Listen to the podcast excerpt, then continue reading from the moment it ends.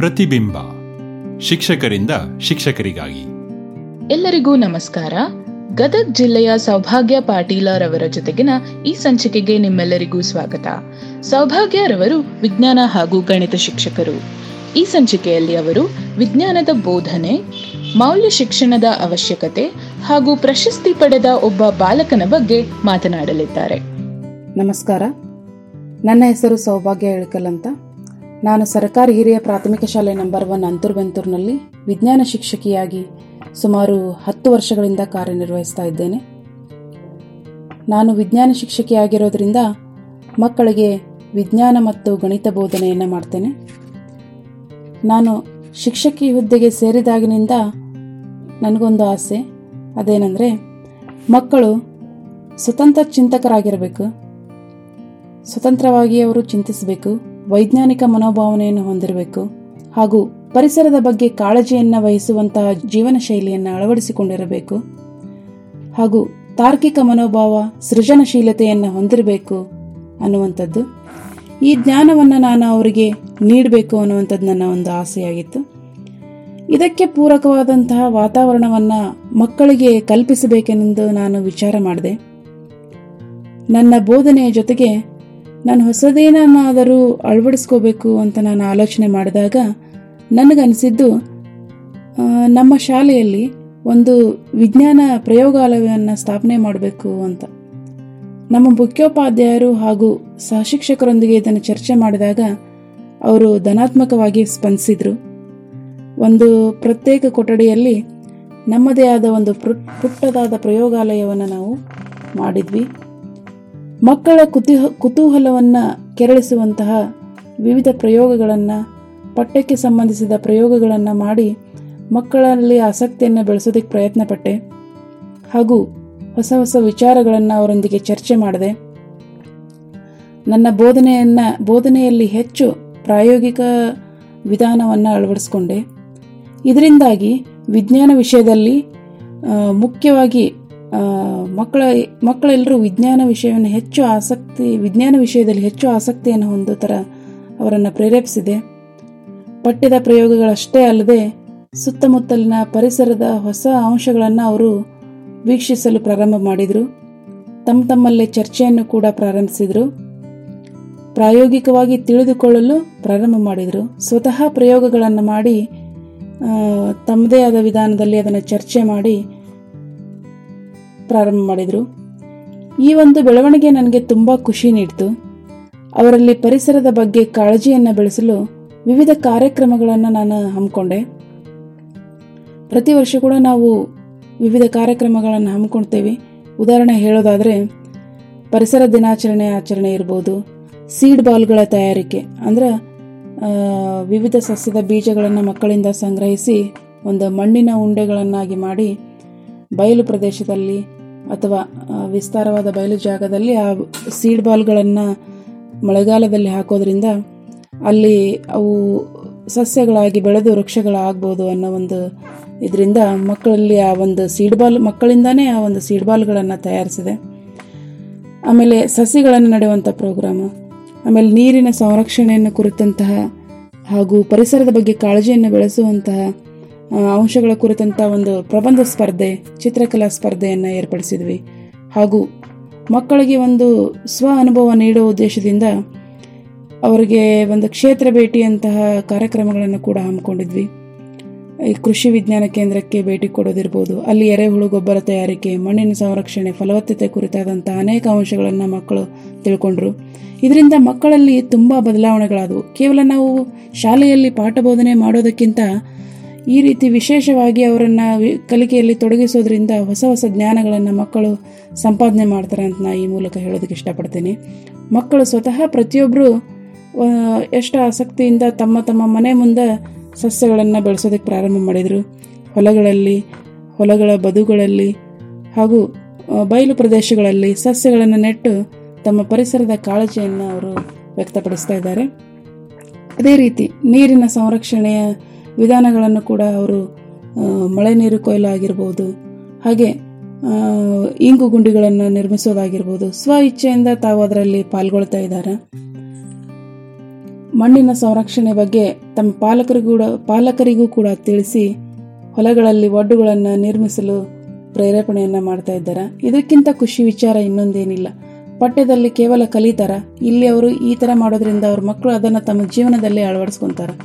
ಈ ನಮ್ಮ ಮುಂದಿನ ಪೀಳಿಗೆ ಮಕ್ಕಳಿಗೆ ನಾವು ಉತ್ತಮವಾದ ಪರಿಸರವನ್ನು ನೀಡಬೇಕಂದ್ರೆ ಈಗಿನ ಮಕ್ಕಳಿಗೆ ನಾವು ಪರಿಸರದ ಕಾಳಜಿಯನ್ನೇ ಬೆಳೆಸಲೇಬೇಕು, ಅದು ಅನಿವಾರ್ಯ ಆಗೈತಿ. ಇಂದಿನ ಮಕ್ಕಳೇ ನಮ್ಮ ದೇಶದ ಪ್ರಜೆಗಳಾಗಿರೋದ್ರಿಂದ ಅವರಲ್ಲಿ ಜ್ಞಾನ ಮೂಡಿಸೋದು ತುಂಬ ಅವಶ್ಯಕವಾಗೈತಿ. ಪರಿಸರ ಪ್ರಜ್ಞೆ ಇಲ್ಲದವರು ಅದೆಂಥ ಕೊಡುಗೆ ನೀಡೋದಕ್ಕೆ ಸಾಧ್ಯ? ಹಾಗಾಗಿ ನಾವು ಮಕ್ಕಳಲ್ಲಿ ಪರಿಸರ ಪ್ರಜ್ಞೆಯನ್ನು ಬೆಳೆಸಬೇಕು ಅಂತ ನಾನು ಮತ್ತೊಮ್ಮೆ ಹೇಳ್ತೇನೆ. ಇದೊಂದು ನನ್ನ ಆಸೆ. ಎಲ್ಲದಕ್ಕೂ ಮುಖ್ಯವಾಗಿ ಮಕ್ಕಳಲ್ಲಿ ಮೌಲ್ಯಗಳನ್ನು ಬೆಳೆಸಬೇಕು, ಇದು ತುಂಬ ಮುಖ್ಯ. ಮಕ್ಕಳ ಮನಸ್ಸು ಮೃದುವಾದ ಮೇಣದಂತೆ ಇರುತ್ತೆ. ಅದನ್ನು ನಾವು ಯಾವ ಆಕಾರವನ್ನು ಅದಕ್ಕೆ ನೀಡ್ತೀವಿ, ಆ ಆಕಾರವನ್ನು ಅದು ಪಡ್ಕೊಂಡು ರೂಪುಗೊಳ್ಳುತ್ತೆ. ಹಾಗಾಗಿ ನಮ್ಮ ಮಕ್ಕಳಿಗೆ ಮೌಲ್ಯದ ತಳಹದಿಯ ಮೇಲೆ ಶಿಕ್ಷಣವನ್ನು ನಾವು ನೀಡಬೇಕಾಗತ್ತೆ. ಅದು ಅವರನ್ನು ಶ್ರೇಷ್ಠತೆಯೆಡೆಗೆ ಕೊಂಡೊಯ್ಯುತ್ತ. ಮೌಲ್ಯರಹಿತ ಶಿಕ್ಷಣ ಮಾನವನ ಅದಪ್ಪತನಕ್ಕೆ ಕಾರಣವಾಗುತ್ತಾ. ಹಾಗಾಗಿ ನಾವು ಮಕ್ಕಳಿಗೆ ಮೊದಲು ಮೌಲ್ಯಗಳನ್ನು ಕಲಿಸಬೇಕು. ಅವರಲ್ಲಿ ನಮ್ಮ ಶಾಲೆಗೆ ಬಂದ ಮಕ್ಕಳಲ್ಲಿ ಮೊದಲು ಪಠ್ಯಕ್ಕಿಂತ ಮುಖ್ಯವಾಗಿ ನಾನು ಅವರಲ್ಲಿ ಮೌಲ್ಯಗಳನ್ನು ಬೆಳೆಸೋದಕ್ಕೆ ಪ್ರಯತ್ನ ಪಡ್ತೇನೆ. ಮಕ್ಕಳಲ್ಲಿ ಶಿಸ್ತು, ಶಾಂತಿ, ಕರುಣೆ, ತ್ಯಾಗ, ಸತ್ಯ ಹಾಗೂ ಪ್ರಾಮಾಣಿಕತೆ, ಅಹಿಂಸೆ, ನಿಷ್ಠೆ, ಹಿರಿಯರಲ್ಲಿ ಒಂದು ಗೌರವ ಕೊಡುವಂಥ ಮನೋಭಾವನೆ ಹಾಗೂ ಮಾನವೀಯತೆಯನ್ನು ನಾವು ಮಕ್ಕಳಲ್ಲಿ ಬೆಳೆಸಬೇಕು. ಈ ಎಲ್ಲ ಗುಣಗಳನ್ನು ಹೊಂದಿದಂಥ ಮಕ್ಕಳು ಅವ್ರಿಗೆ ವಿದ್ಯಾರ್ಜನೆಯನ್ನು ಹೇಳೋದು ನಮಗೆ ಕಷ್ಟ ಆಗಂಗಿಲ್ಲ. ಮಕ್ಕಳಲ್ಲಿ ಮೌಲ್ಯ ಇರೋದಿಲ್ಲ ಅಂತಲ್ಲ, ಅವರಲ್ಲಿ ಇರುವಂಥ ಮೌಲ್ಯಗಳನ್ನು ಗುರುತಿಸಿ ನಾವು ಅದರನ್ನು ಪ್ರೋತ್ಸಾಹಿಸಿ ಅವರ ಒಂದು ಸರ್ವಾಂಗೀಣ ವಿಕಾಸಕ್ಕೆ ನಾವು ಏನಂತಂದ್ರೆ ಸಹಕರಿಸಬೇಕಾಗುತ್ತೆ. ಹಾಗೂ ನಮ್ಮ ಮಕ್ಕಳು ಈಗಿನ ದಿನಮಾನ ವಿಚಾರ ಮಾಡಿದರೆ ಹಿರಿಯರಲ್ಲಿ ಗೌರವ ಕೊಡುವ ಮನೋಭಾವನೆ ಒಂದು ಕಡಿಮೆ ಆಗಿಬಿಟ್ಟೈತಿ. ಬರೀ ಮೊಬೈಲ್ ಗೀಳು ಮಕ್ಕಳನ್ನ ಹಚ್ಕೊಂಡ್ಬಿಟ್ಟೈತಿ. ಅದರಿಂದ ಅವ್ರನ್ನ ಮುಕ್ತ ಆಗಬೇಕು ಅಂತಂದ್ರೆ ಅವರಲ್ಲಿ ಒಳ್ಳೆಯ ಮೌಲ್ಯಗಳನ್ನು ಬೆಳೆಸಬೇಕು. ನೋಡಿರಿ, ಬಸ್ ಫುಲ್ ಆದಾಗ ನಮ್ಮ ಮಕ್ಕಳಿಗೆ ಎದ್ದು ಹಿರಿಯರಿಗೆ ಒಂದು ಸೀಟ್ ಬಿಟ್ಟು ಕೊಡಬೇಕು ಅನ್ನುವಂತಹ ಒಂದು ಕನಿಷ್ಠ ಒಂದು ಇದು ಇಲ್ಲ, ಮೌಲ್ಯ ಇಲ್ಲ. ಇಂಥ ಸಣ್ಣ ಸಣ್ಣ ವಿಚಾರಗಳಿರ್ಬೋದು, ಇವುಗಳಲ್ಲಿ ಕೂಡ ಮೌಲ್ಯಗಳನ್ನು ಬೆಳೆಸೋದ್ರಿಂದ ಈ ನಮ್ಮ ಮಕ್ಕಳು ಉತ್ತಮ ರೀತಿಯಲ್ಲಿ ತಮ್ಮ ಭವಿಷ್ಯವನ್ನು ರೂಪಿಸ್ಕೊತಾರ ಅನ್ನೋದು ಒಂದು ನನ್ನ ಅಭಿಪ್ರಾಯ. ಹಾಗೆ ಇನ್ನೊಂದು ಹೇಳಬೇಕಂತಂದರೆ, ನಮ್ಮ ಮಕ್ಕಳಲ್ಲಿ ವ್ಯವಹಾರ ಜ್ಞಾನ ಕೂಡ ಅಷ್ಟೇ ಮುಖ್ಯ. ತಮ್ಮ ಜೀವನ ನಿರ್ವಹಣೆಯನ್ನು ಸರಿಯಾಗಿ ಮಾಡ್ಕೋಬೇಕಂದ್ರೆ ಅವರಲ್ಲಿ ವ್ಯವಹಾರ ಜ್ಞಾನ ಇರಲೇಬೇಕಾಗುತ್ತೆ. ಹಾಗಾಗಿ ಅವರಿಗೆ ದಿನನಿತ್ಯ ತಮ್ಮ ವ್ಯವಹರಿಸಲು ಬೇಕಾದಂಥ ಕನಿಷ್ಠ ಗಣಿತ ಜ್ಞಾನ ಆದರೂ ಮೊದಲು ಅವರಲ್ಲಿ ಮೂಡಿಸಲೇಬೇಕು. ಅದು ಅವರ ಬೇಸಿಕ್ ನೆಸೆಸರಿ. ಹಾಗಾಗಿ ನಮ್ಮ ಮಕ್ಕಳಲ್ಲಿ ನಾವು ಹೆಚ್ಚು ಗಣಿತದ ಬಗೆಗಿನ ನಕಾರಾತ್ಮಕ ಭಾವನೆಯನ್ನು ಹೋಗಿಸಿ ಅವರಿಗೆ ಒಂದು ಗಣಿತ ಜ್ಞಾನವನ್ನು ನೀಡೋದು ಕೂಡ ಅಷ್ಟೇ ಅವಶ್ಯಕ. ಅದಕ್ಕೆ ನಿದರ್ಶನ ಅನ್ನುವಂತೆ ಕಳೆದ ವರ್ಷ ನಮ್ಮ ಶಾಲಾ ವಿದ್ಯಾರ್ಥಿ ಇನ್ಸ್ಪೈರ್ ಅವಾರ್ಡ್ ಸ್ಪರ್ಧೆಯಲ್ಲಿ ಭಾಗವಹಿಸಿದ. ಅವನು ಮೂಲತಃ ಕೃಷಿ ಕುಟುಂಬದಿಂದ ಬಂದಂಥ ವಿದ್ಯಾರ್ಥಿ. ತಮ್ಮ ತಂದೆಗೆ ಸಹಾಯಕವಾಗಲಿ ಅನ್ನೋ ಒಂದು ದೃಷ್ಟಿಯಿಂದ ಸ್ವತಃ ತಾನು ಆಲೋಚನೆ ಮಾಡಿ ಒಂದು ಪರಿಸರ ಸ್ನೇಹಿ ಪೆಸ್ಟಿಸೈಡ್ ಸ್ಪ್ರೇಯರನ್ನು ಕಂಡುಹಿಡಿದ, ಅಂದರೆ ಅವನೇ ತಯಾರು ಮಾಡಿದ. ಅದು ಇನ್ಸ್ಪೈರ್ ಅವಾರ್ಡ್ ಸ್ಪರ್ಧೆಗೆ ನಮ್ಮ ಶಾಲೆಯಿಂದ ಆಯ್ಕೆ ಮಾಡಿದರು. ಅವನು ನಮ್ಮ ಗದಗ ರೂರಲ್ನಲ್ಲಿ ಆ ವಿದ್ಯಾರ್ಥಿ ಆಯ್ಕೆಯಾದ. ಅವನೊಬ್ಬನೇ ವಿದ್ಯಾರ್ಥಿ ಗದಗ ರೂರಲ್ನಲ್ಲಿ ಪ್ರಾಥಮಿಕ ವಿಭಾಗದಿಂದ ಆಯ್ಕೆಯಾದವನು ಅಂತ ಹೇಳೋದಕ್ಕೆ ನನಗೆ ಹೆಮ್ಮೆ ಅನಿಸುತ್ತೆ. ಮತ್ತು ಇದಕ್ಕೆ ನಾವು ಪೂರಕ ತಯಾರಿನ ಮಗುವಿಗೆ ಏನೋ ಜ್ಞಾನ ಕೊಡಬೇಕದು ಕೊಟ್ವಿ. ಅವನು ಇನ್ನೂ ಅದ್ಭುತವಾಗಿ ಮಾಡಿ ಜಿಲ್ಲಾ ಮಟ್ಟದಲ್ಲಿ ಕೂಡ ಆಯ್ಕೆಯಾಗಿ ಅವನು ರಾಜ್ಯ ಮಟ್ಟದಲ್ಲಿ ಕೂಡ ಸ್ಪರ್ಧೆಯನ್ನು ಮಾಡಿ ಉತ್ತಮ ರೀತಿ ಪ್ರದರ್ಶನವನ್ನು ನೀಡಿದ. ಹಾಗೂ ಇದಕ್ಕೆ ಕೇವಲ ನಾನಷ್ಟೇ ಅಲ್ಲದೆ ನಮ್ಮ ಮುಖ್ಯೋಪಾಧ್ಯಾಯರಾದ JM Nadaf ಗುರುಗಳು ಹಾಗೂ ನಮ್ಮ ಶಾಲೆಯ ಗುರುಬಳಗದವರು ಕೂಡ ತುಂಬ ಪ್ರೋತ್ಸಾಹವನ್ನು ನೀಡಿದರು. ಅದೇ ರೀತಿ ನಮ್ಮ ಶಿಕ್ಷಣ ಇಲಾಖೆಯ ಅಧಿಕಾರಿ ವರ್ಗದವರು ಕೂಡ ನಮ್ಮ ಒಂದು ಕಾರ್ಯಕ್ಕೆ ಮೆಚ್ಚುಗೆಯನ್ನು ವ್ಯಕ್ತಪಡಿಸಿದರು.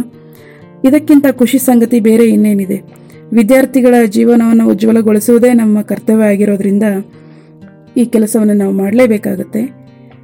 ಈ ಒಂದು ವಿದ್ಯಾರ್ಥಿಯ ಸಾಧನೆಯಿಂದ ಶಾಲೆಯಲ್ಲಿರ್ತಕ್ಕಂಥ ಅನೇಕ ವಿದ್ಯಾರ್ಥಿಗಳು ಕೂಡ ಪ್ರೇರಿತರಾಗಿ ತಮ್ಮದೇ ಆದ ರೀತಿಯಲ್ಲಿ ಸೃಜನಶೀಲತೆಯನ್ನು ವ್ಯಕ್ತಪಡಿಸ್ತಾ ಇದ್ದಾರೆ. ಮನಸ್ಸಿದ್ದಲ್ಲಿ ಮಾರ್ಗವಿದೆ ಅಂತ ಹೇಳ್ತಾರಲ್ಲ, ಹಾಗೆ ನಾವು ಮಾಡುವ ಕಾರ್ಯ ನಮ್ಮ ಸರಿಯಾಗಿತ್ತಂದ್ರೆ ಅದಕ್ಕೆ ಒಂದು ಫಲ ನಮಗೆ ಸಿಗ್ತಾವು. ನಾವು ಮಾಡಲೇಬೇಕು ಅಂತ ಅಂದ್ಕೊಂಡಿದ್ದನ್ನು ನಾವು ಮಾಡೇ ಮಾಡ್ತೀವಿ. ಆ ಒಂದು ಬದ್ಧತೆ ನಮ್ಮಲ್ಲಿರಬೇಕು. ನಮ್ಮ ಆಲೋಚನೆಗಳೇ ನಮ್ಮನ್ನು ಯಶಸ್ವಿಗೊಳಿಸಲು ಸಹಕಾರಿಯಾಗುತ್ತವೆ. ಆದ್ದರಿಂದ ಒಳ್ಳೆಯ ಆಲೋಚನೆಗೆ ನಾವು ನೀರೆರೆದು ಪ್ರೋತ್ಸಾಹಿಸಿದರೆ ಅದೇ ಯಶಸ್ಸಿನ ಶಿಖರಕ್ಕೆ ಕೊಂಡೊಯ್ಯುತ್ತೆ ಅನ್ನೋದು ನನ್ನ ಅಭಿಪ್ರಾಯ. ನಮ್ಮ ಶಾಲಾ ಮಕ್ಕಳಿಗೆ ಒಳ್ಳೆಯ ಭವಿಷ್ಯವನ್ನು ರೂಪಿಸಿ ಸಮಾಜಕ್ಕೆ ಉತ್ತಮ ಪ್ರಜೆಗಳನ್ನು ನೀಡೋ ಜವಾಬ್ದಾರಿ ನಮ್ಮ ಮೇಲಿದೆ. ಅದನ್ನು ಪರಿಪೂರ್ಣವಾಗಿ ನಿಭಾಯಿಸ್ತೀನಿ ಅನ್ನೋ ಭರವಸೆಯನ್ನು ನೀಡ್ತಾ ನನ್ನ ಅಭಿಪ್ರಾಯಗಳನ್ನು ಹಂಚಿಕೆ ಮಾಡಿಕೊಳ್ಳಲು ನನಗೆ ಸಹಕರಿಸಿದಂತಹ ಎಲ್ಲರಿಗೂ ವಂದಿಸಿ ನನ್ನ ಮಾತಿಗೆ ವಿರಾಮ ಹೇಳುತ್ತೇನೆ.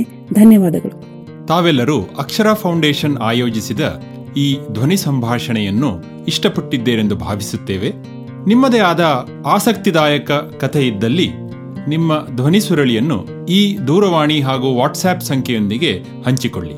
9845 0799590. ಮತ್ತೆ ಭೇಟಿಯಾಗೋಣ.